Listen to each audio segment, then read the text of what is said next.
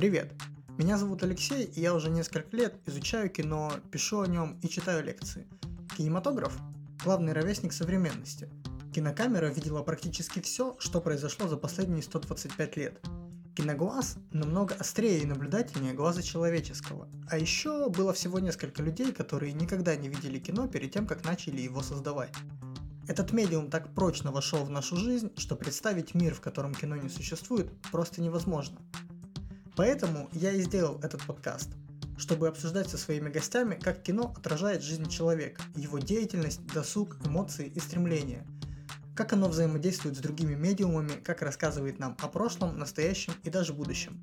Куда бы ни завела нас эта дорога, а мы можем дойти до явлений, о связи которых с кинематографом я и сам пока не догадываюсь, мы всегда будем находить путь, и всего лишь благодаря лучу света на белом полотне. Так же, как мы всегда находим выход из зала кинотеатра после окончания сеанса. В этом и состоит самая настоящая великая иллюзия.